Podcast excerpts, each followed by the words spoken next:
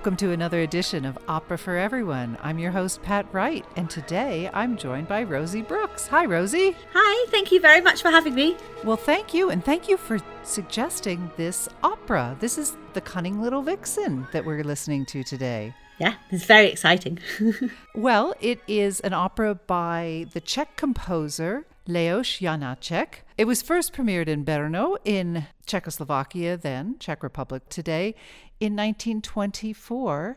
And it has a beautiful prelude that I think we should jump right into, and then we'll tell you a little bit more about the opera. But will you tell us the scene that takes place during this prelude? Yes, so we're, we're setting the scene, and the animals and the insects are all playing. It's a wonderful summer afternoon in the forest, so there's all the buzz of the animals.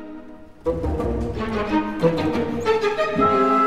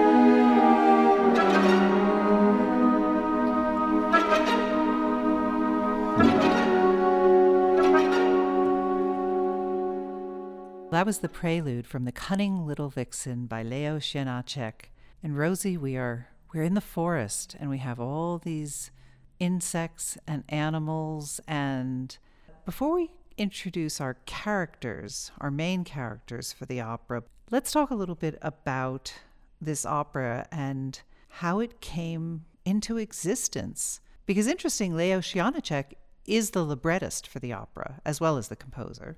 Yeah, but it was based on a novella, which was originally a series in a newspaper, uh, which was quite interesting because there were illustrations of all the characters. So fascinating for me.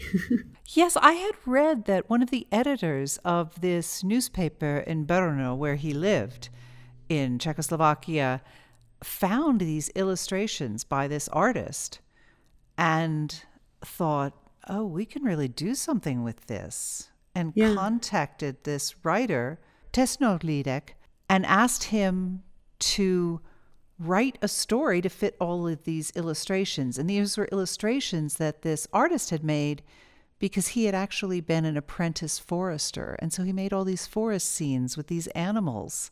And it's kind of an interesting thing where you have pictures first, and then someone else comes in and creates a story to go with the pictures. Yeah, it's a very unusual uh, inspiration, I think, for opera because a lot of operas are from Greek myths and legends or from ancient times. It's it's fascinating as a background concept, I think. Right, and and it was very popular, serialized in this local newspaper. Mm-hmm.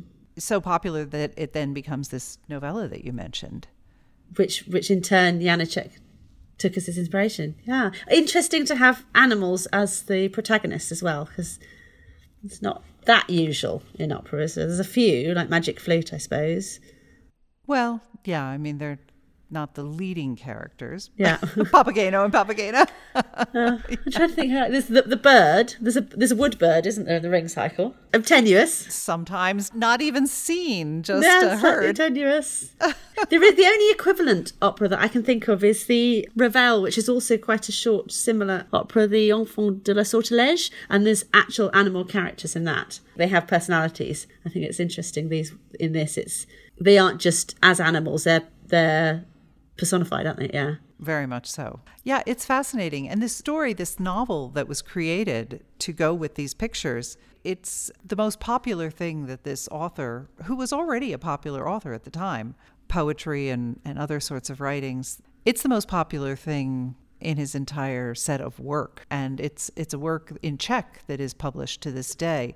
In fact, I poked around and in the mid 80s, there was a version of it that was published in English and in Czech with illustrations. This is kind of funny. The illustrations by Maurice Sendak. Oh, wow. Famous artist of illustrator who, who does children's works as well, replacing the original illustrations that were made that inspired the whole thing to begin with. Well, he Maurice Sendak had quite an opera connection, didn't he? Because he did yes um, sets for the Met and places, didn't he? Yeah. Yeah. I think I've got yeah. a book with the. Um, I'm sure he did the Magic Flute. I've seen illustrations of the Magic Flute. All these different connections mm. with these characters, but this author Těsnohlídek did not write the libretto. He, other than uh, having provided the source material by writing the original story and the novel, he did try to write a song uh, to give to Janacek, but Janacek just used a small number of lines from that in one of his songs, and that was kind of it. He just said, Thanks, thanks so much, yeah. bye bye. He got a certain, I think, 10% of the royalties of the Czech language productions, and that was it. That was it. So it was a jumping off point as opposed to a collaboration, right? Yeah, yeah. And Janacek mm-hmm. sticks pretty closely to the story for the first two acts of the three act show, and then there's a little bit more of Janacek's own imaginings of where the story might go. Right. But that seems in keeping with the way the story started anyway, that these yeah. characters you you get to imagine what is going to happen with them. So, as I mentioned when we first started, this premieres in Brno in 1924. The next year it premieres in Prague. Two years later, it has in Mainz a premiere in German, which is not very successful. There were some changes made, and, and those weren't necessarily for the better. But Considerably later, in 1956, in the comic opera in Berlin, there were further changes made to to fix up the German language production, and that's when it really becomes an internationally accepted opera in the repertoire. And to this day, it, it pops up with some regularity. Yeah, yeah, I would, it, and it's also often considered a children's opera. If you're going to introduce children to opera, it's one of the ones, isn't it, that people sort of suggest, which is interesting because the story is quite hard hitting, but yeah, I'm not sure it would be on my list of suggestions for no. children, but I've seen it programmed as for children, not yeah. a children's opera, but sort of a, it, it's sort of programmed in the morning or as a matinee with with families in mind. Yeah, and and to that point, one of the things that sort of marks the operas that are more geared towards children, I'm saying this as an English language speaker, is that it will be more regularly translated yeah. than, for instance, Janacek's other operas. We're, in fact, going to be using a CD from the Royal Opera House, and they did it in English. Yeah. So the singers are singing in English, not in Czech. And that that's more common for operas that are hoping to present to a wider range of ages uh, to be more child friendly. But this is, I mean, it does deal with some difficult life cycle issues. Yeah. I wonder if i including the animals is a obvious leap to it for it to be suitable for children. That- I think so. And hmm. some of those animal costumes can be quite cute. yeah. Right? You have a, a vixen as your main character, your protagonist, and all those insects and Yeah. the, you know the fox himself and and all those hens and the it's just it, it is delightful but there are some other things going on as well Yeah. so maybe we should meet the forester who is another main character in the story And he's our first human, isn't he? yes he is When the forester arrives, he's talking about how much he loves his wife and how amazing his wife is. And isn't she wonderful? That's true, but he also has some reservations about his relationship with his wife. Because at the end of the day, he decides to take a nap because he knows he can tell his wife stories about what he's been doing. This is true. And and he snuggles up to sleep with the thing he truly loves, This is his gun. which is his gun. So it's it's interesting. He expresses love for his wife, but there's some qualifications there. Complicated relationship.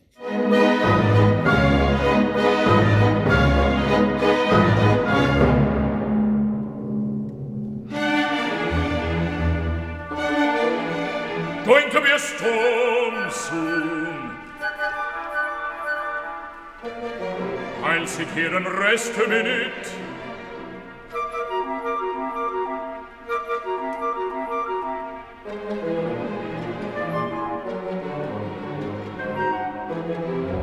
I can tell the missus I've been out all night chasing poachers.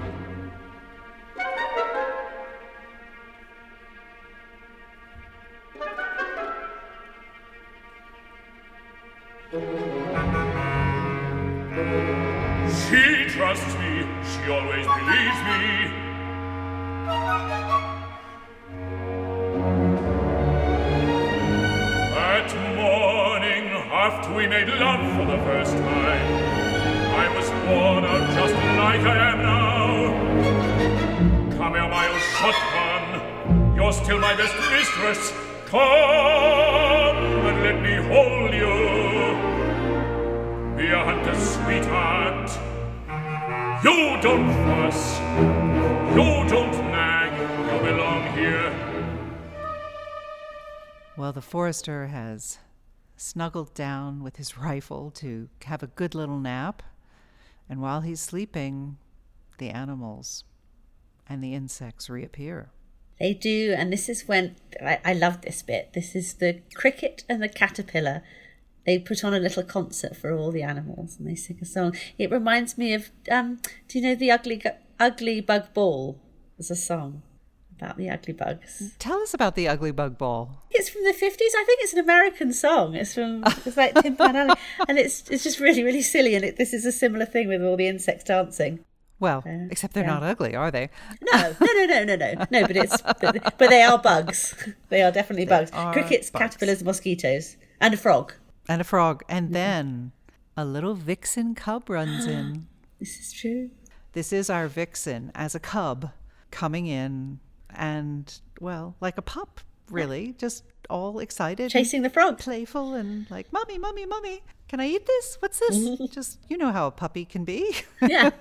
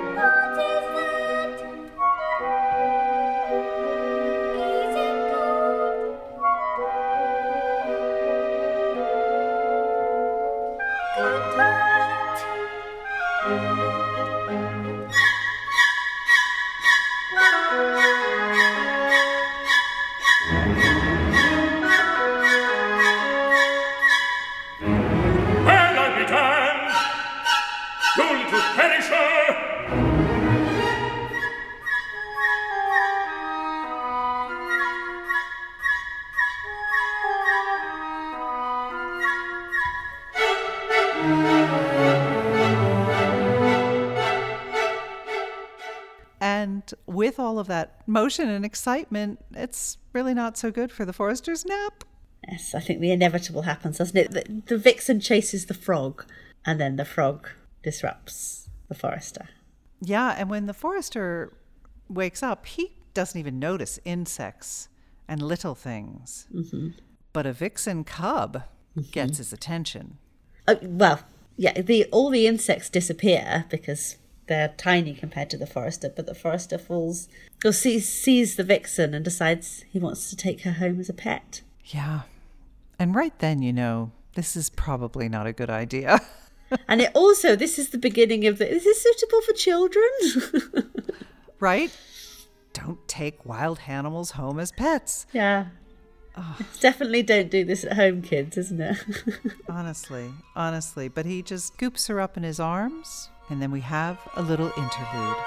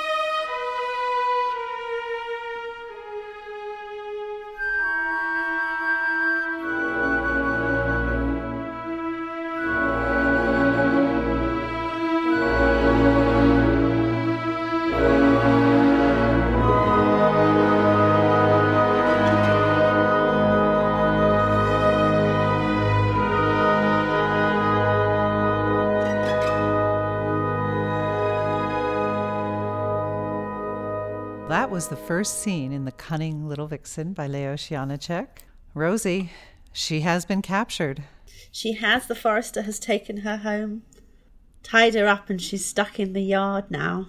Well, before we meet her in the yard, I want to share with you something I found that the author, uh, Rudolf Těsnohlídek, the one who wrote this novel that was the inspiration for Janáček, that he wrote about his meeting with Janáček when Janáček was inspired to write this opera based on this story. And, and I think it's just a lovely little recounting. He wrote this and it was published in the newspaper in the months prior to the premiere of this opera. He was writing about the vixen. He says, I don't know why people liked her so much. Perhaps it was because she moved close to the ground. But I didn't suspect that she had a diligent reader and admirer in a man with silver hair and sparkling eyes. Isn't that a nice description for Janáček? He said, I know him only at a distance, since he's a musician and I don't understand much about music.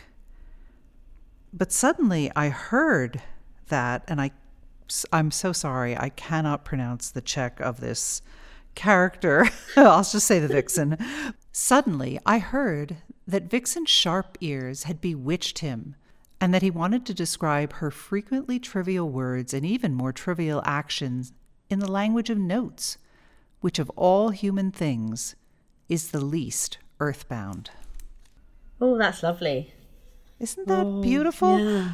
When I read something like that, I think, oh, I see why they wanted his writing to be what represented these beloved Yeah. drawings.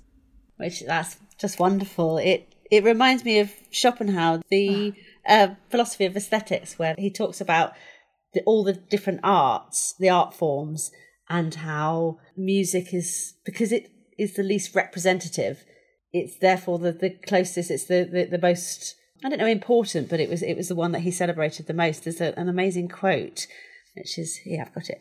The effect of music is so very much more powerful and penetrating than is that of the other arts, for these others speak only of the shadow, but music of the essence.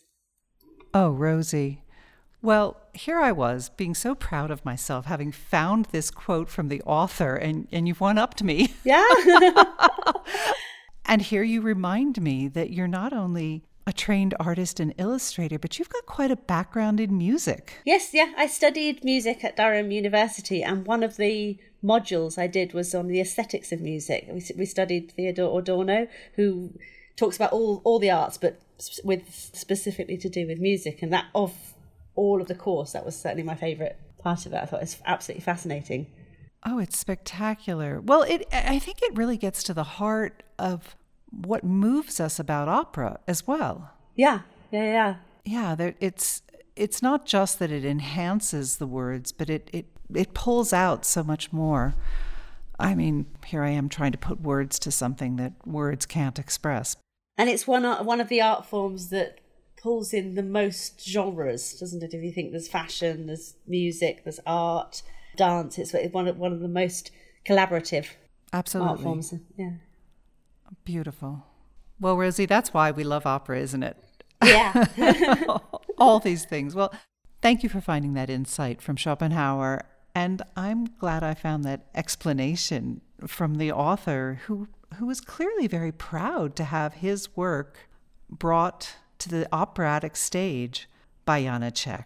And the article he writes for the newspaper that I've just read from is just, it's such a beautiful appreciation of Janacek and, and such a nice illustration for us to know why Janacek was, was moved by these characters because he clearly expresses himself so well, in addition to the moving power of these illustrations. Again, a, mm. a compilation of all these arts. yeah, yeah, absolutely fantastic. Yeah.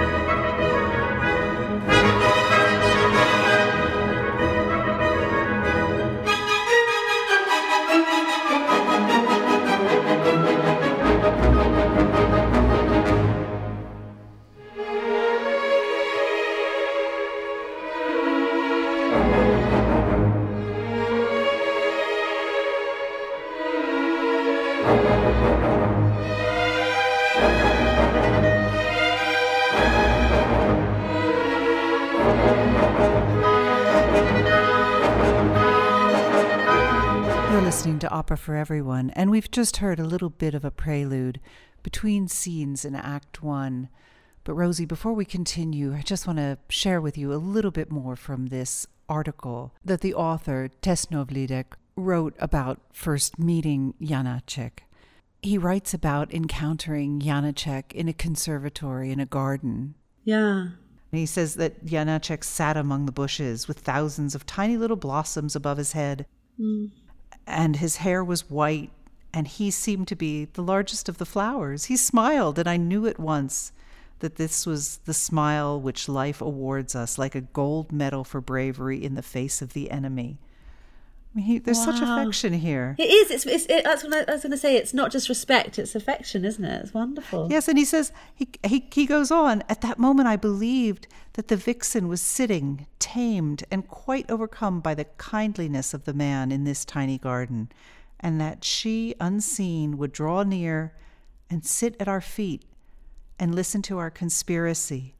Janacek made a few remarks about the story and then began talking about his forests, which I didn't know, and about his studies of bird noises and I became aware that he had succeeded in knowing the happiness of a smile. Oh, yeah. That's marvelous. It's lovely. It's so well put, and it's also uh, just a little glimpse into the fact that Janacek had a history of being out in nature and paying attention to the natural sounds. So it wasn't it wasn't just oh this cute little And it also it's not a cynical move, is it? A lot of composers you find out why did they go for that, and it was because that they did it for the money. And to think that, that it's not is wonderful. That it was a, that he was drawn to it. Well, uh, one of the things about Janacek is that he came to composing comparatively late in his life. Yeah, He had had a long career as an instructor in music before he before he even composed mm-hmm. any works that were produced on the stage. So, I think he he did what he wanted to do. All right, but we need to get back to the home of the forester mm-hmm. and f- check in on our vixen and see how she's doing. So she's she's stuck in the yard and she's not having a very good time. And there's now another character included who is the hmm. dog. Because, of course, there's a family dog. Yeah, and the dog doesn't sound particularly good good company for the vixen. She's not happy about his presence at all. but it's what she's got. Mm-hmm. Yeah, they're they're kind of commiserating together. Even before we hear the interaction with the vixen and the dog, our first introduction to her relationship to the wife of the forester Yeah, is one that lets us know that the wife of the forester is not happy about the vixen's presence. yeah. The forester's wife is definitely not a fan of the vixen. No. You can see the affection from the forester towards the vixen. Yeah. That's clear. But the wife, not so much. And the dog just says, uh, You're going about it all wrong. Stop moaning. Stop complaining. Be more like a dog. and they immediately fall to commiserating with each other about being separated from ones like themselves and not knowing love. Yeah, The dog is very sad about that. yeah. And the vixen says, well, she doesn't know love, but she's been out in the world and she's observed it. Before she lived with the forester, she had Yeah. seen other animals in love. And she shares that with us a little bit. Oh, oh, oh! I'm just filled with suffering. Every evening I sing sad songs.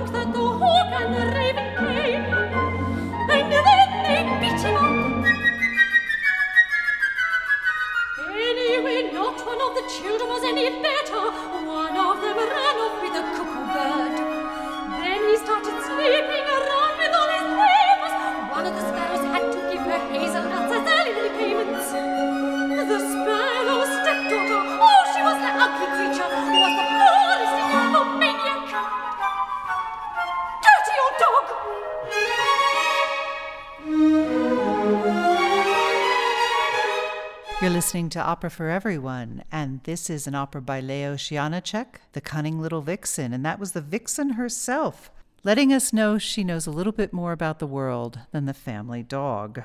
Yeah. yeah. And into the yard come the two children of the family. Mm-hmm. And they're not so nice. They're kind of excited to see her, but not because they want to be friendly with her, which is what the forester seemed to have in mind when he was excited to bring the vixen home to the family. yeah, the forester's intentions seem a lot gentler and, and kinder and more at, at one with nature, don't they? I think the little children are that kind of cliche, horrible, nasty little boys. They they they have sticks and they use them to taunt her and poke at her and well we might talk later about the forester's intentions because as it moves on the adults in the room may begin to wonder what his intentions actually are towards this towards this fox. I mean, she might be a symbol of something else in his less than ideal marriage, perhaps. Mm-hmm.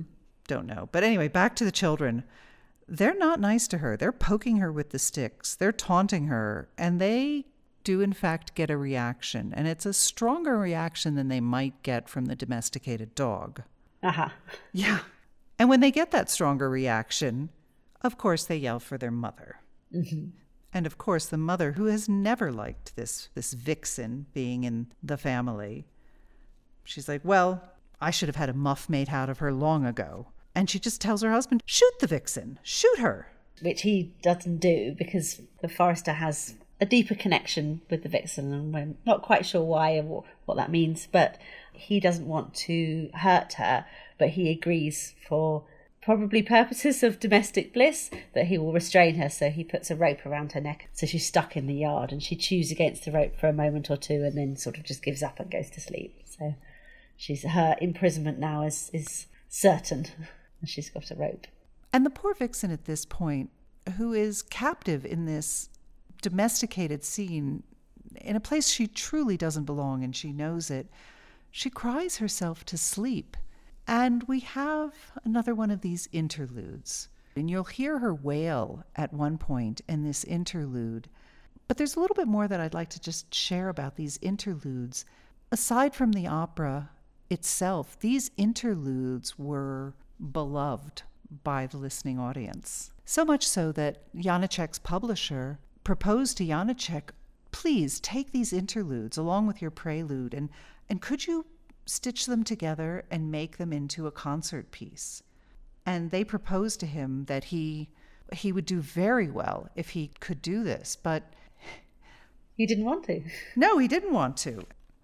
In a letter to the publisher, when Janacek declined, he says, Well, thank you, but the much praised interludes belong to this work. They would not work on their own. They are too short. That's that. Wow. That shows a real integrity to his work, doesn't it? That, that he would not want it to be extracted and taken into a form that wouldn't be understood in the context in which it was originally created. Right. Now, of course, in 1937, a different person arranged it together and it, it did Yeah. it did become a suite to be performed in concert. But interesting that very early on this was proposed to him and he rejected it. He rejected the idea, yeah. This, this was composed in 1924, wasn't it? So it would have been quite popular to have those kind of. Well, it, it was composed. He started composing it in 22, but it was premiered It was premiered in 24, yeah. Four, yeah. It's funny to think it was the same time as something like Turandot. They seem so different, don't they? They- They're sort of how huge something like Turandot is, and this this seems so I don't know contained. It's a very different style. Hmm. The style that he uses, speech melody, is what it's called. Mm-hmm. That's not a style that Puccini is using. This style of composing that Janacek is using, not that at all the same as the Italian style of Puccini. Yeah, Yes, it's different. they're very very different. And this this is much more sort of references folk, the folk music of what was then Czechoslovakia. Yeah, mm-hmm. yeah, yeah. Very self-consciously. Yes, the, the folk music is is straight through all of this. Yeah. Whereas something like Turandot is is meant to be grand and imposing. This is meant to be, uh, you know, smaller and more engaging. But but don't anyone listening do not mistake that for a lack of profundity. This opera I think, as much as any opera, you will be rewarded for spending time with it. There is a lot that he is playing around with in terms of ideas here. He takes a lot from the original author, but the work that he does in the third act, which is all of his own, Yeah. where he takes the basis that is built from the original work in Act One and Act Two, that is Janacek himself and the things that he was really musing with. In fact, I'll just take a moment to talk about Kamila Stösslová, his longtime muse correspondent. This is this woman, who, this married woman who is 38 years younger than he was, that he wrote, oh my goodness, over 700 letters to her. Wow. And she encourages him in his art. And he writes to her as dear soul. I'm she she it was not a, a romantic relationship in that it was consummated as a romantic relationship, but he he clearly felt very passionately about her. And she she was a muse. She was his muse. And he Yeah. writes to her as dear soul, and there are these letters. There's one time when he tells her she sits upon every note that he writes, but but in terms of his composing this particular opera, he doesn't write a whole lot to her about it, but one of the things he says to her is, I have begun writing Vixen Sharp Ears, which is what he's always called it Yeah. based on the original title of the book. He says, It is a merry thing with a sad end. Not so the original work by the author, but it is true with the opera. It is a merry thing with a sad end, and I am taking up a place at that end myself. Oh wow. Well, he's just around 70 as he's writing this. And so Yeah. he's he's thinking of this being towards the end of his life as he's composing this. And Yeah. and we can return to this thought as we get towards the end of the opera, but it is very much top of mind for him. And a consciousness of life cycles of, of youth and yeah, Yeah. cycle of life. Yeah. Yes, cycle of life. Mm. Hold on to that mm. idea. it is very mm-hmm. much here, and then and nature's cycles. So now let's hear this interlude as our vixen, who is tied up, cries herself to sleep, and she in fact will imagine herself as a young vixen cub during this time when she is sleeping.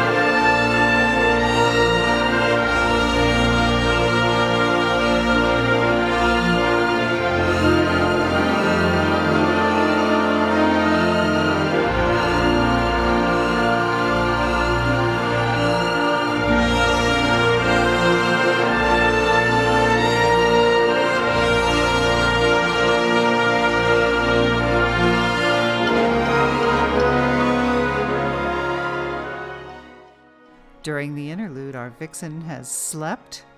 Dawn has broken. Time to wake up. Mm-hmm. and you know how you know it's time to wake up? Well, you hear the rooster. Of course you do. Another wonderful character that is introduced alongside his. What? What's the? His harem, perhaps?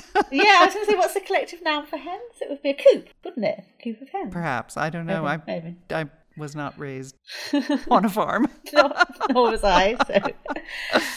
But one doesn't need to grow up on a farm to know that hens and foxes don't necessarily go too well together. yes, the proverbial fox in the hen house, right? exactly. but she's not instantly threatening, is she? No, and she's certainly not. One's expectations of the way a fox would behave towards hens is not. It's not necessarily to get political. And that's what she does. yeah, she tries to persuade the hens that, that they should feel more empowered and that they should should take a bid for freedom and that that they shouldn't just accept their lot as, as it is. They're all rather confused. She tries to instigate rebellion of the hens against the roosters. Sisters, comrades, she calls them. He's exploiting your labor. And you think, oh my goodness, have I just stepped into a political tract here? It, it was all. It reminded me of Animal Farm, isn't it? The, Orwellian side of things. Yeah, it? Except that it, it doesn't it doesn't uh, sustain that effort. it's very brief. No, no, no, no. It sort of skirts through the concept of it. You're just egg making machines. Yes, build a better world where we can all be equal, sharing everything together. But but this speech is very short-lived because the hens are confused. You don't get the sense that the hens are deep thinkers. well, this is it, isn't it? Yeah, yeah. yeah. It's too. It's too much for them. They like. They like things as they are. They do follow the orders of the rooster, honestly. Yeah. Ah. But then the rooster says, "Don't be fooled. She's not really on your side, ladies." I mean, he might not be either, but she's not on your side. At, at least he doesn't want to eat them. Right, exactly. exactly. He might be exploiting them, but at least he doesn't want to eat them. Right, right. And then and then she she's like, "Well, I can't stand it. You're all too stupid for me." And she pretends to kill herself. Yeah. Well, And they start to investigate. because that's what hens and roosters will yeah. do, curiously. You can yeah. just picture the cocked heads looking like, yeah. what? What, what, what, what, what, what, what, what? And she's, she's playing dead and they're getting closer and closer in. Mm, not a good idea. Uh-uh. And then the feathers fly. Yeah. Yeah, and it's feathers and bodies everywhere. And by the way, just a moment to make a comment on casting.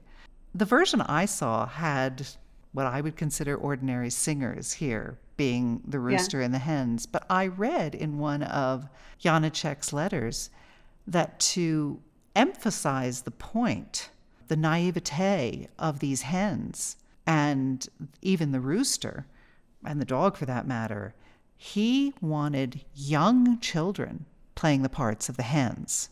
And he wanted the rooster as well as the dog to be played Yeah. by girls no older than 15 years old, which I thought was very interesting. Is it specifically for their voice, or is it for the power factor of? Yeah, So it's, it's about the voice, but it's also difference in the sort of power yes, and height yes. on stage. Yeah. Yeah, it's because exactly it's it's to make them smaller and less imposing and uh, able to be dominated. I mean, the, the vixen Yeah. herself is not that large, but you need to make sure that you know you don't want a big man playing the rooster, and you want the hens, the, all these little chickens all over the place. You want them to look diminutive.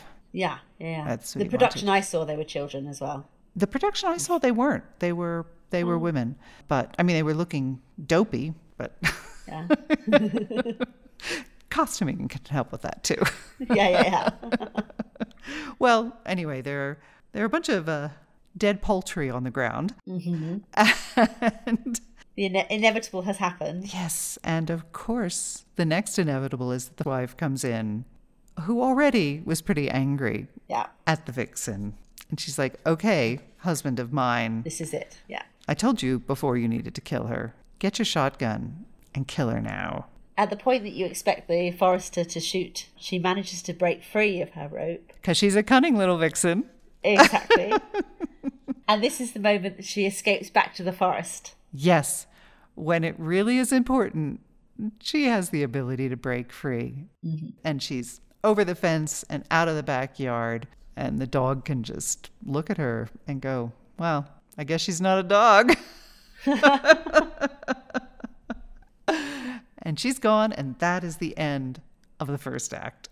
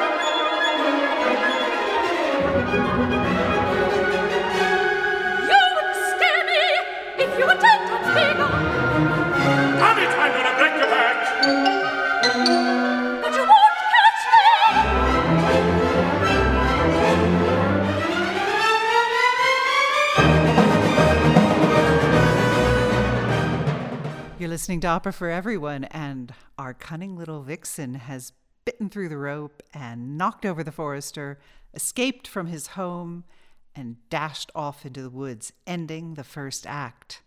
And now we have a little bit of the prelude to Act Two.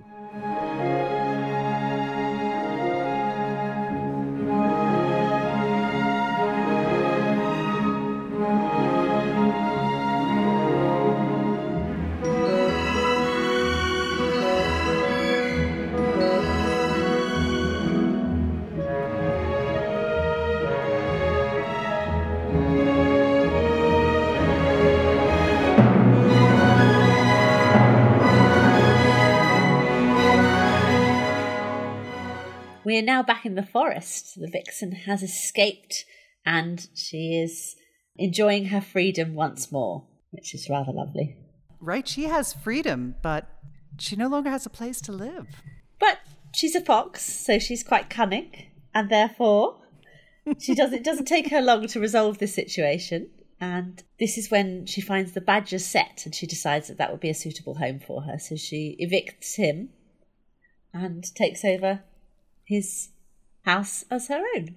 Yes, and her method of eviction is is intriguing. Yeah, she claims that the badger's den is hers and takes it over. But the badger disagrees vociferously. Uh-huh.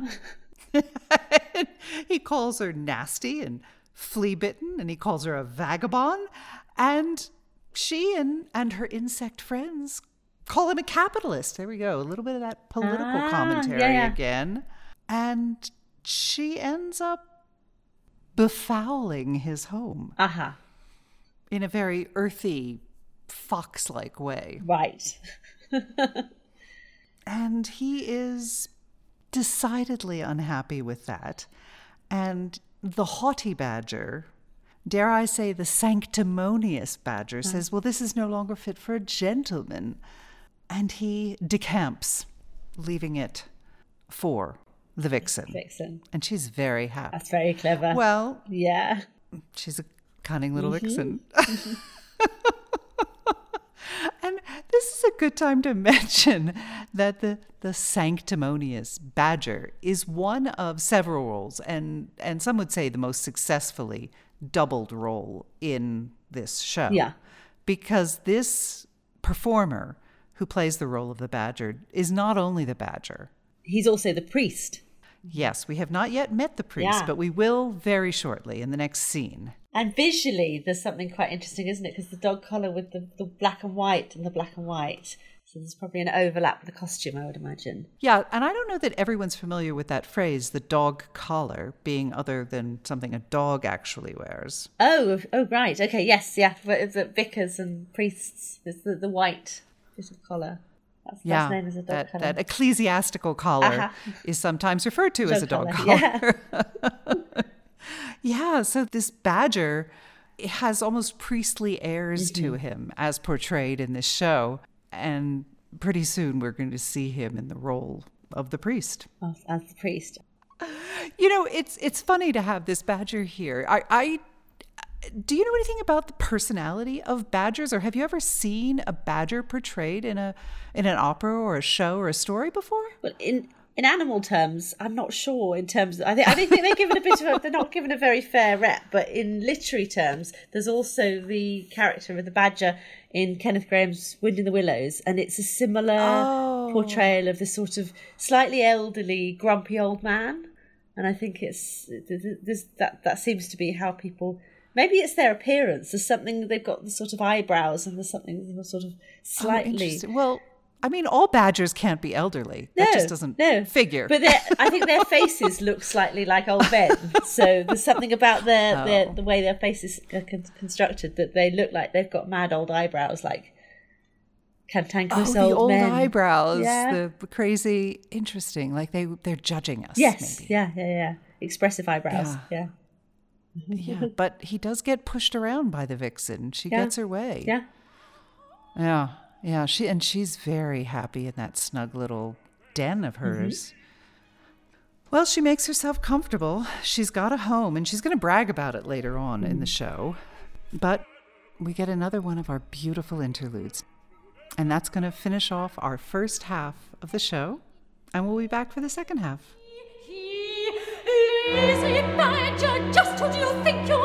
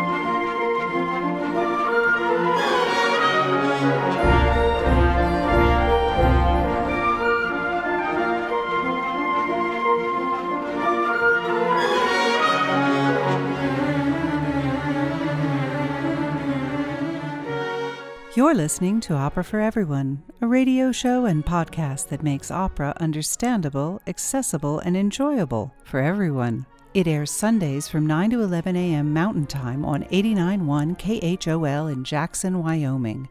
If you like what you hear, please subscribe to the Opera for Everyone podcast, where you can find a rich trove of past episodes. I'm your host, Pat Wright, joined by special guest co host Rosie Brooks. Stay with us. The second half of today's show is coming right up.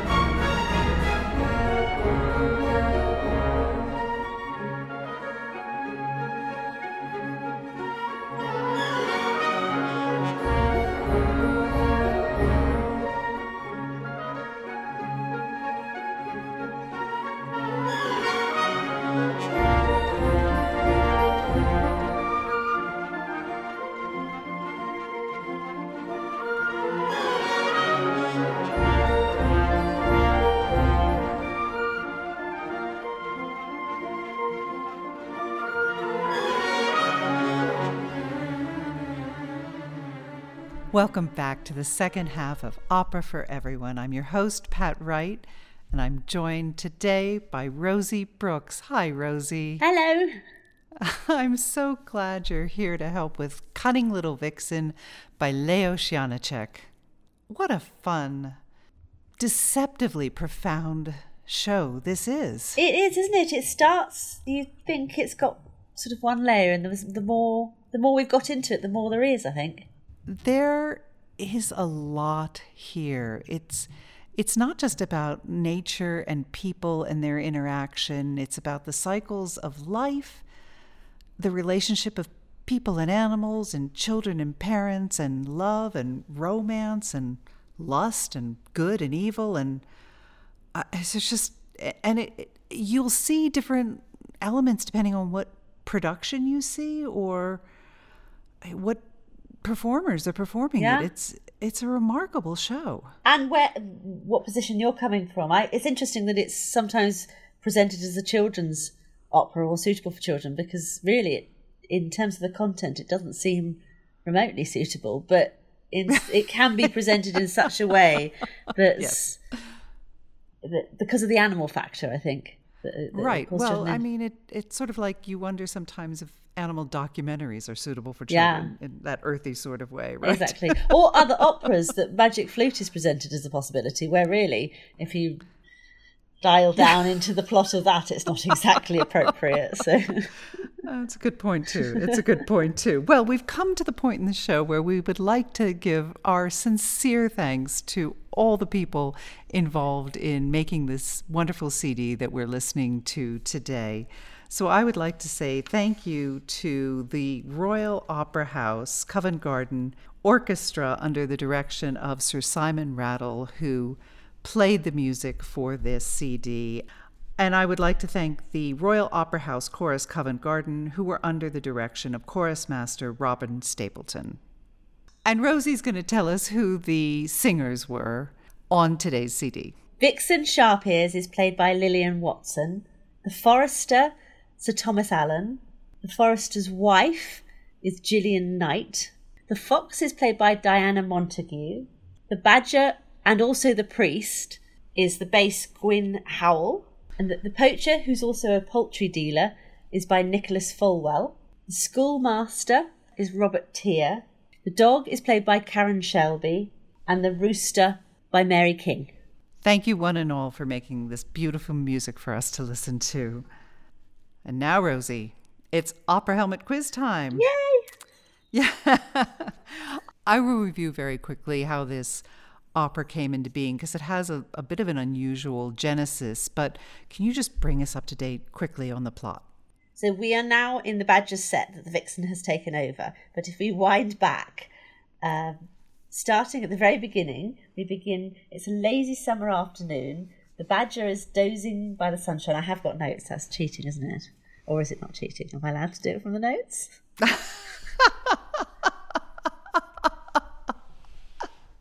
It's a lazy summer afternoon, and the badger's dozing, but gets interrupted by lots of horrible insects. While he's sleeping, the cricket and the caterpillar do a little concert for everyone. And then the, the insects wake up the forester, Yes. yeah, um, who's, who has been singing how much he loves his wife, but he also loves his gun, and he loves his gun a little bit more than his wife. And it's at this point that he spots the vixen, who he takes a shine to, and he decides he wants to collect the vixen as a pet. She's just a little cub. Yeah. So he captures her and takes her back to his house with his family. And his wife isn't particularly impressed because it's a little bit of a strange thing to do, but nonetheless, she's plonked into the yard with the family dog. and there she remains with the dog sort of mildly annoying her. So, she, so she's stuck in the yard with this rather boring dog, and the forester's horrible children come and poke her with sticks. So she decides, well, she doesn't decide, but because she's a fox, her natural instincts kick in, and she bites one of the little boys on the leg quite reasonably. Um, and the forester's wife thinks she's hideous, like, and calls out for that she should be tied up. So the forester puts a, a rope around her neck to make sure that she doesn't cause any more trouble. This winds her up even more. So she then moves on to the hens, who she can't believe are so stupid that all they do is lay eggs. Well, she's she's a wild animal, and she simply doesn't understand these domestic Yeah. creatures. Yeah. They just don't make sense to her. Um, so she she tries to explain to them that there's another way, but they don't have any. They don't take any notice. Mm-hmm. So she plays dead, and all the hens come over to investigate what's going on. And then once again, her fox-like instincts kick in, and she does what foxes do in a hen coop. Yes, yes. It doesn't end well for them. exactly. The forester's wife comes out to find out what's what's going on and is horrified. The forester chases after the, the vixen, but this is the moment that she makes her bid for freedom and out into the forest she goes. And that brings us up to the beginning of Act Two. Yes, it almost feels like we've got a full story there, right? We hmm. start in the forest and now we're back in the forest, but but there's a lot more story to mm-hmm. transpire. We've got two more acts, or we've we've just begun Act Two. But to remind you, this is a three-act opera, and these first two acts will come right from this set of stories that were the novel that Těsnohlídek wrote at the behest of the newspaper publisher in Brno in Czechoslovakia of the time had found these beautiful these beautiful illustrations about this vixen in the forest. And he he commissioned Těsnohlídek to create the story to accompany these these illustrations mm-hmm. that really captivated the readers in these episodic publications in the newspaper. Among the people who were captivated was Janacek. Now, it was much easier once this book was published in the compiled form, and he did use the book. But I mean, Rosie, you must relate to this as an illustrator yourself. Yeah, it was wonderful when I started to do a little bit of research to find the original Fox drawings. They're absolutely stunning, and he's I think the illustrator's held in quite high esteem in the Czech Republic. So yeah, yeah, no, absolutely Yeah. wonderful. And it's interesting that there was an animated version that I watched on YouTube, and they talked at the beginning how it had almost come full circle, that it had been you know originally from the illustrations, then to the opera, and then it was being put back into its original sort of format, which is quite nice. It's a fascinating story how all of these different arts feed into each other and and in a way it, it's a natural that it becomes an opera which is a compilation of so many elements of art. Yeah, yeah, and also it's because they're they're animals, but they're also sort of slight metaphors. Illustration works very well because it's not the things aren't literal. You can you can bend things with illustration. It doesn't have to be observational. It's it's taking liberties with with the visual narrative.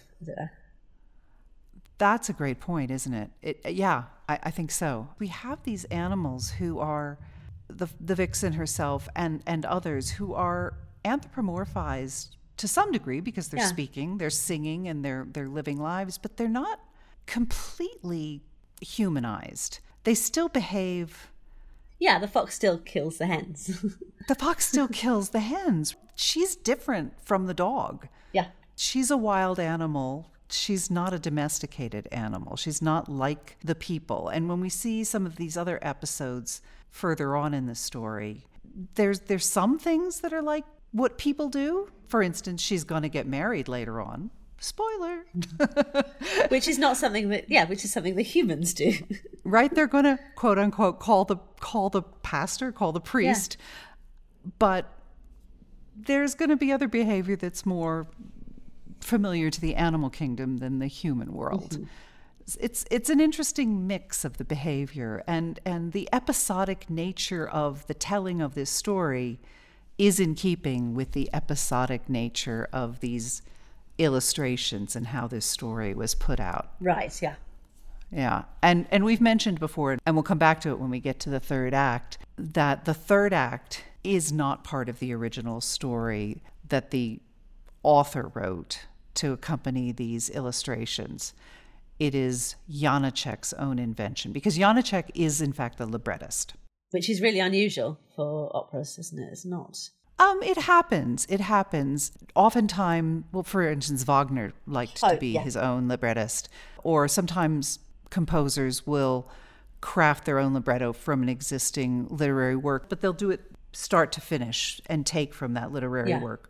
What's unusual here is that he takes it up to a point, but then he finishes the story and changes the nature of the ending. He Yeah. doesn't keep it a sweet little ending as we mentioned before, when he's writing to his muse, his pen pal, Camilla, he, he says it, it has a sad end. And he does talk about this cycle of life, this ending of things, and that he's coming to his own end.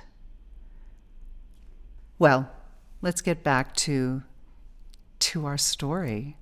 We have another little interlude and we're we're going to leave the forest for a while and we're going to go to the world of men and we're going to meet three men right now. It almost sounds like the beginning of a joke. Yeah, th- three men walk into a bar, isn't it? Yeah. Three men walk into a bar, exactly. we, we have a forester, a schoolmaster, and a priest And they're all in the local inn. Fantastic. Mm-hmm. drinking. And they've been drinking for a while, I think, when we meet them. Right. And they're talking about past loves and. Yeah, and unlike a lot of operas, we don't get a rousing drinking song here. Oh, yeah. No, No. no, no. Th- It's not that kind of opera. Remember, we we mm. we were comparing it before to the the big operas. Yeah, there's no parties, are there? There's normally a party. No, this is a smaller opera. Mm-hmm. It's, it's a more intimate show. And in this bar with these three characters, they're talking about what's on their mind in their somewhat inebriated state. It's late. They've had a few. The forester's teasing the schoolmaster about his hopeless passion for his old girlfriend, Tarinka. But the Yeah. schoolmaster, in retaliation, reminds him of the vixen that he could never tame. So, which is an interesting idea because are they talking about? I know. Hmm, What's what's what's behind all that, right? yeah. does, is, does the vixen represent someone, or Mm-hmm. is a it's a grey area without it being weird, which is a, is, a, is an interesting. Well, and, and when he when he brings up the vixen, the forester gets angry. It's, He's touched a nerve when he brings her up. It's it's quite interesting that, and it's also interesting that the forester has chosen to tease the schoolmaster about this old love Tarinka because the schoolmaster is on the eve of getting married to a different woman. Yeah, yeah. Yeah, and meanwhile, there's the priest, and the priest is getting ready to depart. He's moving to a new parish Right. hoping that things will be nice in his new parish, hoping that things will be better. So they're all in transition. Yeah, yeah. Interesting. Yeah. Yeah, it's nobody seems entirely content with how things are. Nobody seems hugely upset either. It's just another night at the pub, I guess. Yeah, yeah. We have an innkeeper who comes in to move them along. Good night, closing time, boys. yeah. But even as even as the innkeeper is shooing the last of them out, the forester, he also brings up the the topic of the vixen. It's well known around town, the forester's infatuation with the vixen. He touches that same raw nerve again when he brings up the vixen. And the forester's angry once again. That's the end of it. I'm fed up with it all. And the night of fun Yeah. is over. This is often how it goes. Yeah. One shandy too many. And our three boys have to get home. Yeah. I've called last orders and it's time for them to leave. sweat of thy brow shalt thou eat bread. Not a word about drunkenness. No, sir, he never said there was anything wrong in drinking ale. But women think they know more than God himself. Bravo! That's right. Therefore, Mr. Pasek, one more beer, please. You got a fix. That's right. Come on now and tell me all about it.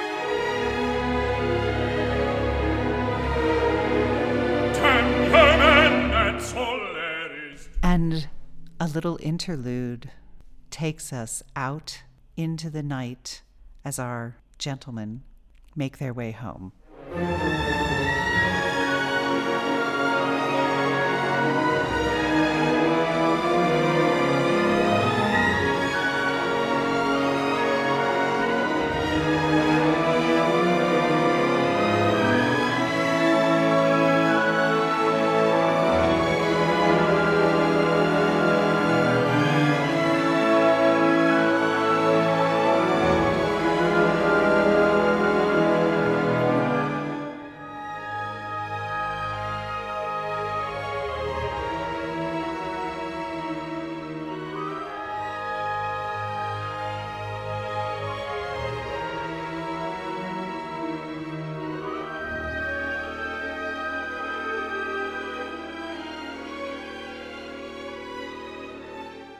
Rosie, he doesn't look so good. The schoolmaster's had possibly one pint too many. Well, he thinks something's wrong with his equilibrium.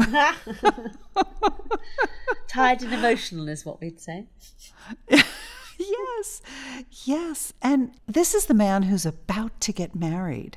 But we don't hear him talking about his bride to be. Suddenly, we hear him bring up that name again. This is a woman we do not ever see in the opera. This is Tarinka, the, the name that came up in the difference of opinion earlier. Yes, and you can tell he's completely infatuated with her. And he's not really seeing her, but he believes he's seeing her in his inebriated state. And the libretto will tell us, and most of the stagings will show us, he's seeing a sunflower and he thinks it's Tarinka. Uh-huh. And he says, Oh, if only I'd known you were here, I would have left my drunken friends sooner. Oh, Tarinka, do you love me? Do you love me? Oh, and he follows Tarinka. Turns out it's the vixen who's making this flower mm-hmm. animate. Mm-hmm. That cunning little vixen. Can't you see? I've loved you all my life. Now destiny calls to us.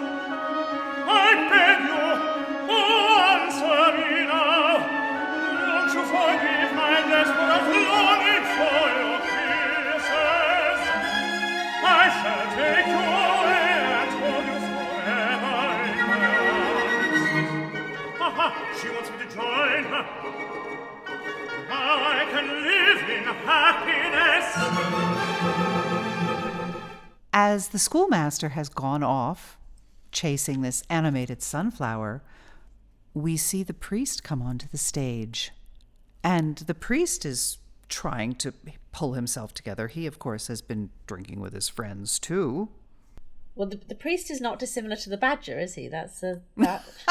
As noted previously. yeah. Um, and so he wants to obviously present appropriately as he should, but he too has not skeletons in the closet, but he certainly he has a past that he is reflecting on now. That the, the evening's obviously triggered quite a lot Yes. of nostalgia for the gentleman. Put it that way. Yes. He's reflecting on a woman. It's another lost love, isn't it? Yes, and guess what? It is that same lost love. It is also Tarinka that he is reflecting upon. Remember to be a good man. Bless me, which of these classics is that from? Pipe won't light. back when I was just a student. I sat here just like this. That girl, her yellow hair was like a ray of light. She gazed at me with such innocence, clear and childlike. Now I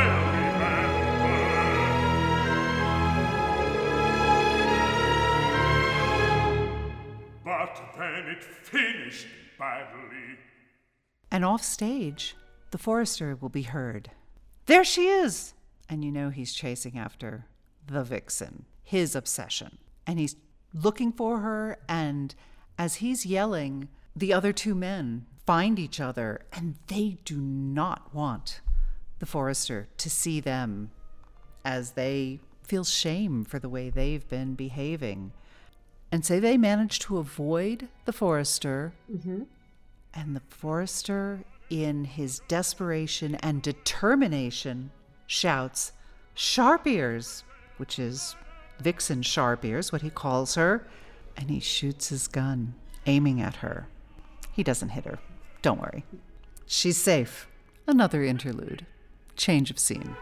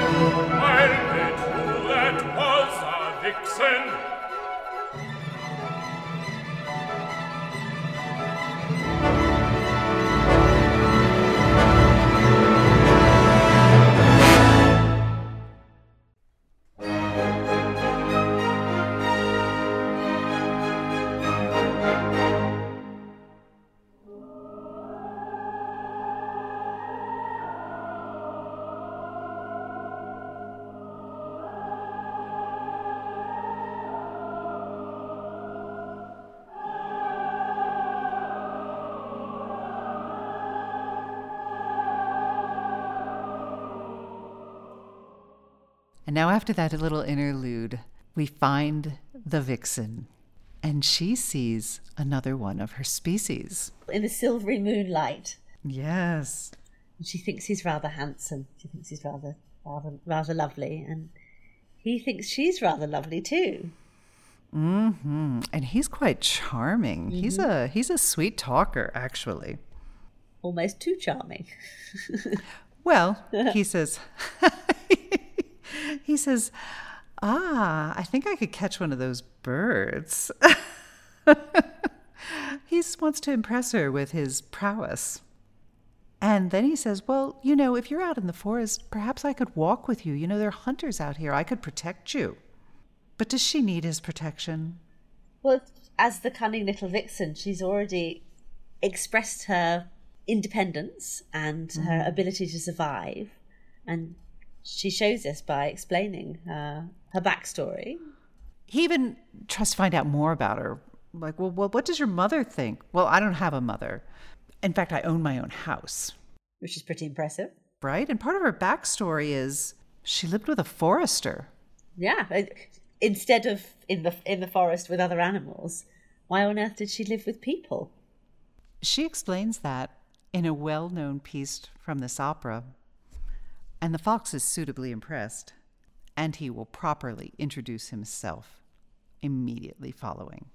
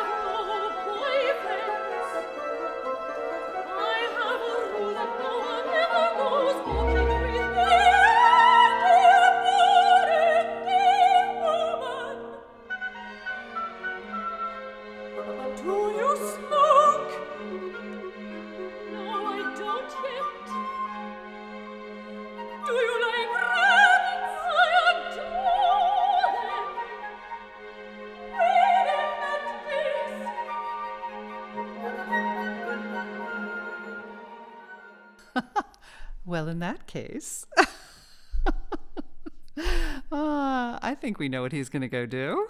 does he does he kill the rabbit, or does he have some? He's red... a fox. What do you think? Well, I thought there are different versions where where he's got some pre-prepared. Oh, you think he has a little stash yes, of rabbits? Yeah, just off stage. Yeah, that he's obviously killed in advance, but. Mm-hmm. Well, I think it's a good bet that the beautiful lady fox likes rabbits. So take your pick. I'm not Either sure. way, it works. Well, it doesn't take too long. He does come back with a rabbit. So Mm-hmm. either he's a mighty quick hunter or he's got a stash. and in the meantime, our vixen is smitten. And she's not just thinking, oh, he's handsome, but she's thinking the flip side of that. It's, she's having a moment realizing how lovely she is and sort of preening. preening. pretty. Yeah. Oh, oh, me? Really, me? it's very sweet. It's it's this innocent young love. Because we heard her singing earlier with the dog about what she'd observed going on, but but this is different. This is not observation. This is her feelings. Yeah. And as she's feeling this, the fox comes in and, and he's thinking, oh, she's so lovely. I mean, it's very sweet. This is young fox love. Maybe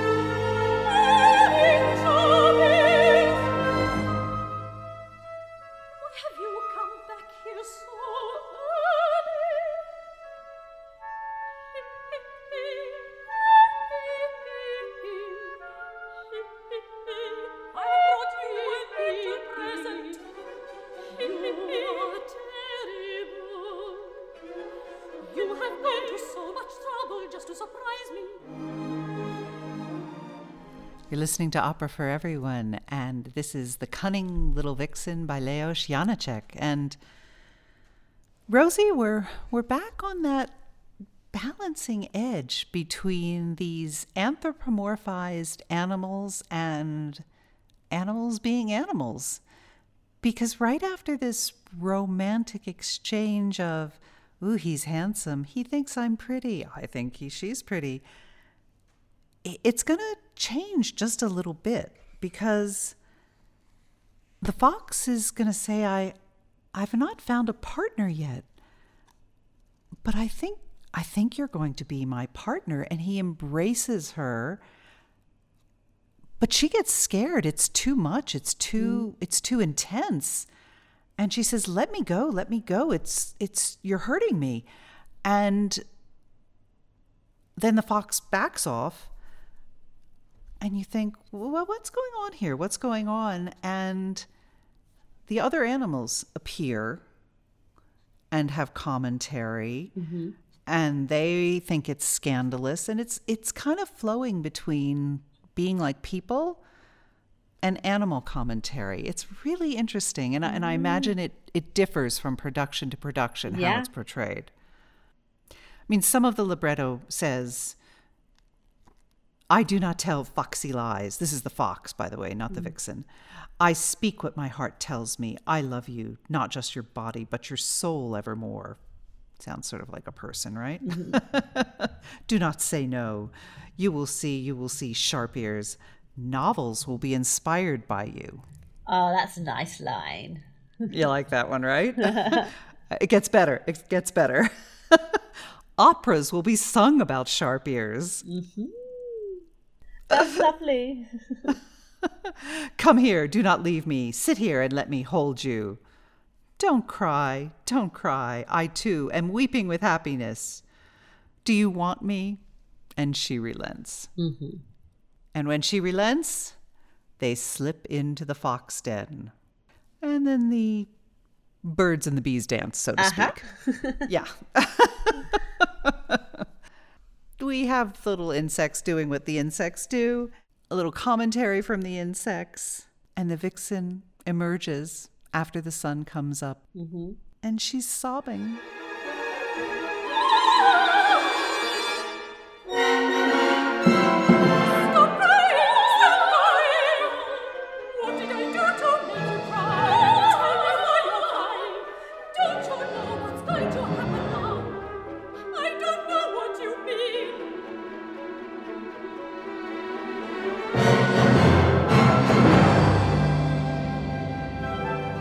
Rosie, why is the cunning little vixen crying?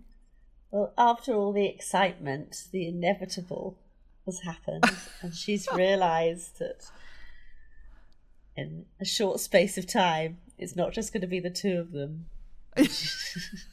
Yes, she discreetly whispers to the fox. Mm-hmm. and in a very human way, he says, Well, we'd better look for a priest then. and uh, sure enough, a woodpecker shows up in the guise of a priest. and they have a quick wedding surrounded by their animal and insect friends. And that concludes, as weddings often do, that concludes the act, Act Two.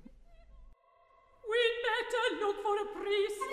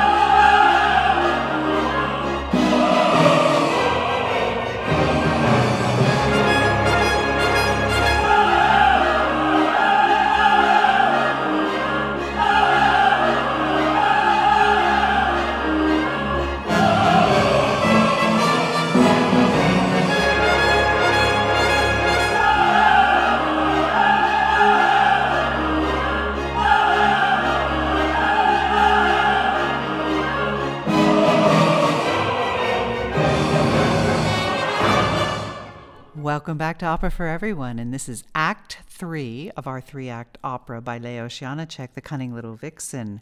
Rosie, our final act, and as we've mentioned, this is where Janáček, composer and librettist, really takes this source material and crafts it into the story he wants it to be.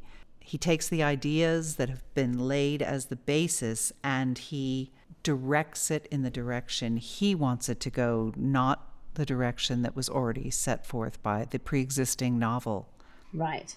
So there's this new character who we've not yet seen in the opera who opens the third act. And this is in the forest. This is the poacher. Yes, the poacher, who is also a, a poultry dealer. He's got a little bit of a legitimate business on the side, but he probably is dealing in stolen poultry. Yeah, I was going to say, how does he get his chickens? yes.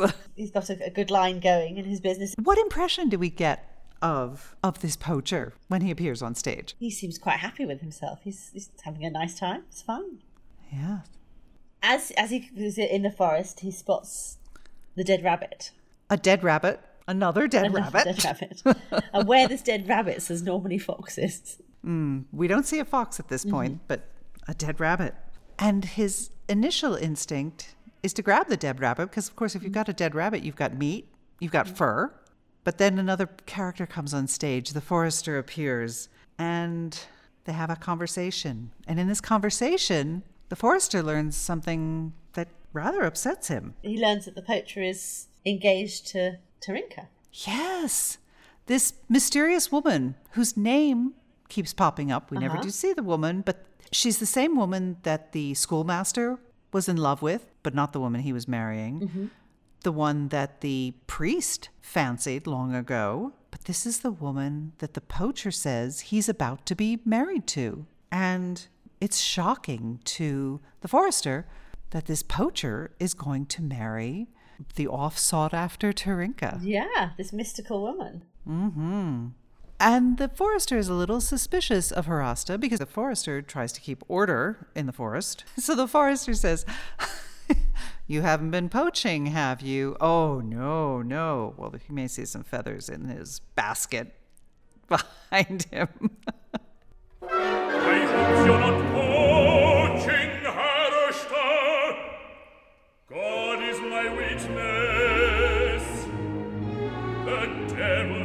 Punish me. I swear, not a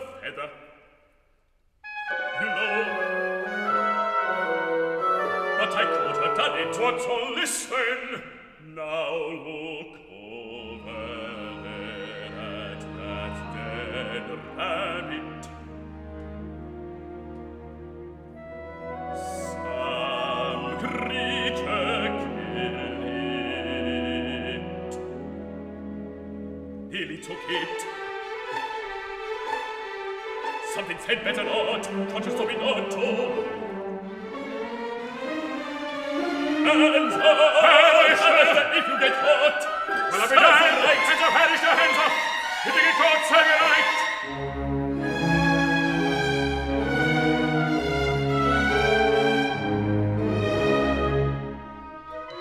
But then the forester sees the dead rabbit.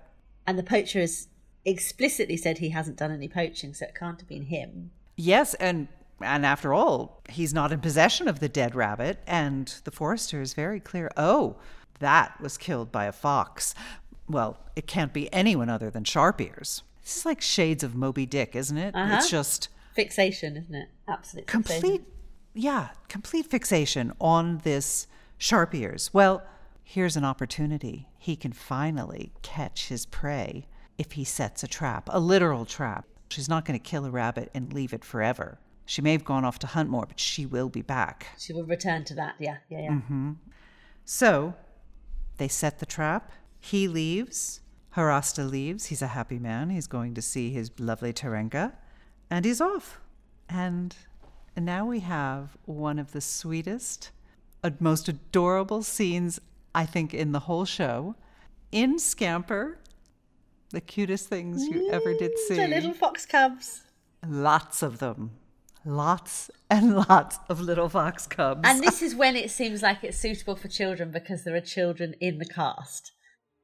Yes. Well, I, I think I think at various points it seems suitable for children, hmm. right? Because there are all these animals being cute at various the insects playing instruments and lots of cute moments. Yeah. I mean, the animal world is by turns cute and terrifying and earthy. Yeah.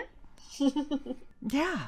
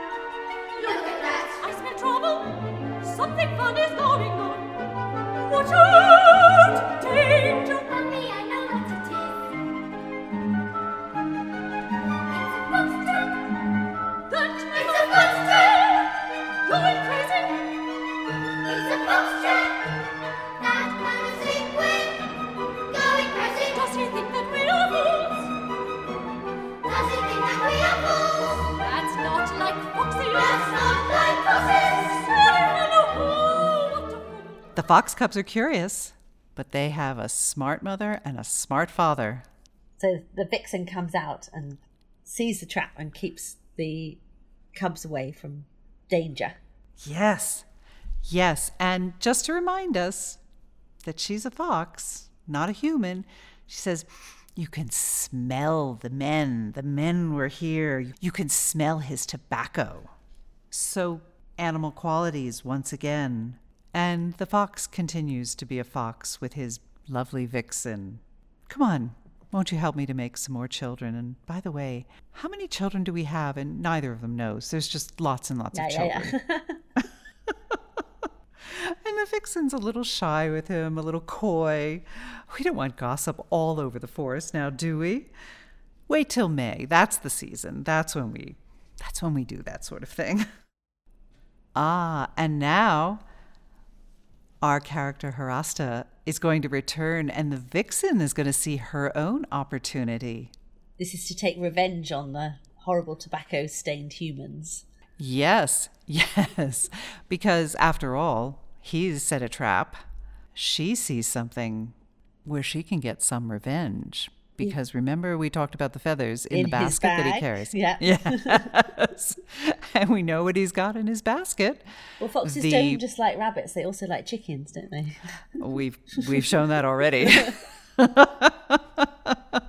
and sure enough, she manages to get into his basket with all the poultry and it's not just the vixen, her whole family gets into it as well and so all the children have emptied the basket. Mm-hmm. They've taken all of his poultry. Yeah, and cleared off. But the poacher has a gun, hmm. and this is the point where one lucky shot and it hits and kills the vixen. Yeah, and there she is, alone on the stage. The children have departed. And this is one of the moments that strikes me as more animal world than human world. The the young ones disperse. Yeah, she suddenly goes back to being a fox again. It's it's, it's mm-hmm. in the purest form. Yeah. Yeah. And that's the end of our vixen. But it's not the end of our story. Mm. So we have another interlude before our final scene in the opera.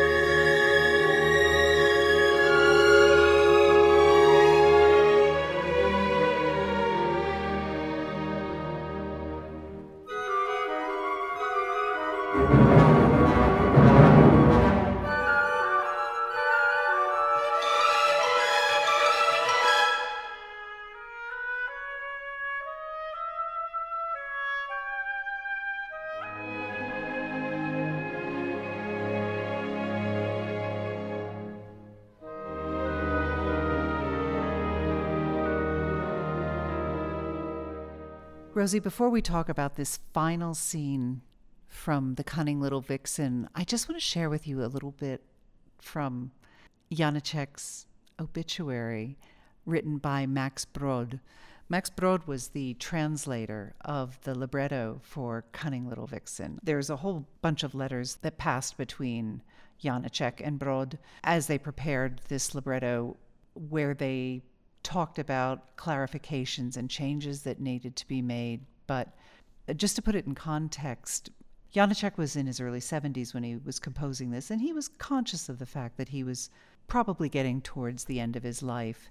This was composed beginning in 1922, premiered in 1924, and he died in 1928.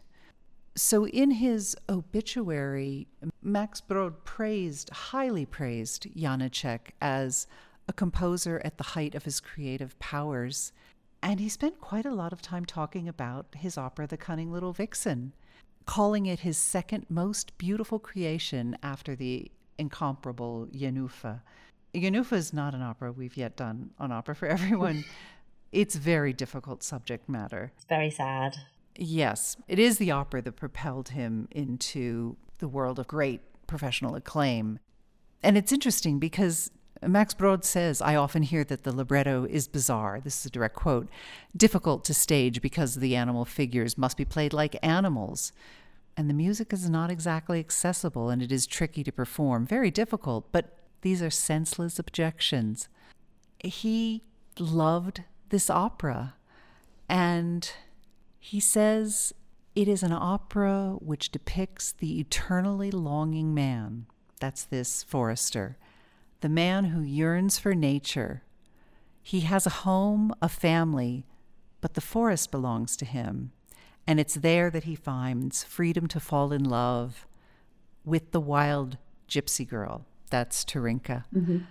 And he catches the adorable little vixen but it ends badly for him, as it does with all yearning. This vixen is killed, but not by our woodsman, who says that he wants to kill her. He wants to get her. Wants to catch her, yeah. Yeah, it's the poacher, or as Brod calls him, the vagabond, who kills the vixen, who takes this object of desire, this Terynka, and it is our woodsman, this eternally longing man, who ultimately, he says, finds peace in nature, in the infinity of the forest. So Brod really appreciates the fact that when Janacek took this story and made it into an opera and made it his own story by adding this third act of his own creation, he makes it about this man with eternal longing knitted together with the powers of nature and the power of his music. Well, in this final scene of our third act, we find the forester continuing to fixate on the vixen, but he explains that he found her den abandoned. And he's explaining this to the other humans at this stage. Yeah, he's talking to the schoolmaster, and he hears the innkeeper's wife explaining that Terynka, who's now the poacher's wife, has a fox fur muff. You know what that means. Uh-huh. Which must be sharp ears. Yeah, that, that muff that the forester's wife kept wanting made out of sharp ears sounds like maybe Terynka got it. Well, that doesn't sit so well with the forester, but he carries on and he, he does end up in the forest. He's it's back to the beginning atmosphere of of nature around and the insects and the animals, and it, it becomes slightly more mystical and abstract again. Like at the beginning, Yeah. compared to the inn that's very literal, this suddenly becomes slightly more ethereal. I think. Yeah, and I think it's just as there's this cycle of life, the opera is trying to remind us of the cycle of life and bringing us back, uh, bookending in a way, Yeah. you might call it that, by bringing us back to the same place. But the forester is in a very different place himself. However, we're going to see what looks like that same vixen cub from the beginning scene. So it is that uh, the cycle of life again, but it's one of the young young cubs. Well, it's confusing to the forester because he thinks it's sharp ears. Could that be you? and it's not. It's, it's one of the young cubs. But it, is it his memory or is it what he's seeing now? But of course, it's played by the same person, Uh huh. but it's not. And the final voicing in the opera is a frog. The same frog who appears in the very first scene. And, and mm. interestingly, there was correspondence between Max Brod and Janacek about the frog. Originally, Max Brod didn't like the frog. Max Brod writes to him as part of a full letter. Then I would like to ask you to compose music for some words of the forester for the last page of the vocal score, which he could sink into rumination. To end with the frog is impossible. Janacek, who has agreed to many other changes for the German version, Refuses. says no. Mm-mm. Yeah. he says, but for the end of the opera?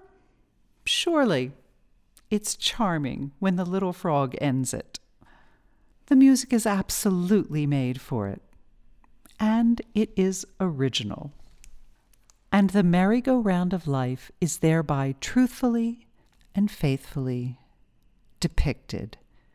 Because at the end, what happens is our forester lays down and there's the frog and you can see the the confusion with this declining forester thinking oh wait the vixen the frog it's all the same and the frog says uh, somehow the frog knows i'm not sure how Yeah, but the, yeah. somehow the frog knows and the frog says that that wasn't me that was my granddaddy he used to tell me about you. He used to tell me about you. Oh. And that's the end of it. And I hate to have to add something else, but but I really must because it's it's beautiful. As noted in this obituary that Max Brod wrote, in Brno at the service for Janacek's funeral, they played the final chorus from The Cunning Little Vixen at the services. And Brod comments, What a requiem! The mortal man's ascension into infinity, composed with an inimitable surge as an eternal paean of life. The sound rang through the theater foyer, and applause broke out, washing over the bronze coffin where the dead man lay. It was impossible to grasp the fact that such music would never again be heard by the man who created it, at least in corporeal form. Oh, wow. That's, that's, that's beautiful. Absolutely beautiful. Well, let's hear that final little bit. Rosie, thank you. Thank you, as always, for joining me on this episode of Opera for Everyone. Thank you for having me.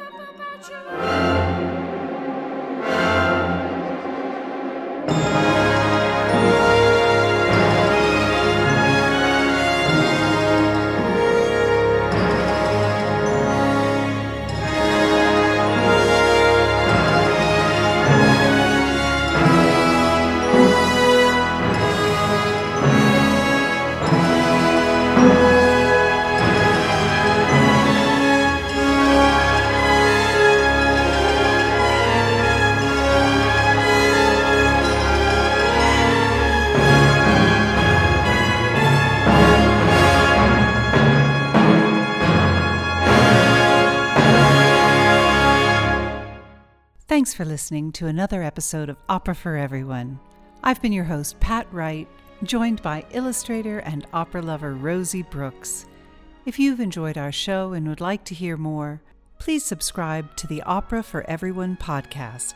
Opera can be challenging, but everyone loves a good story, and a story set to music is even better.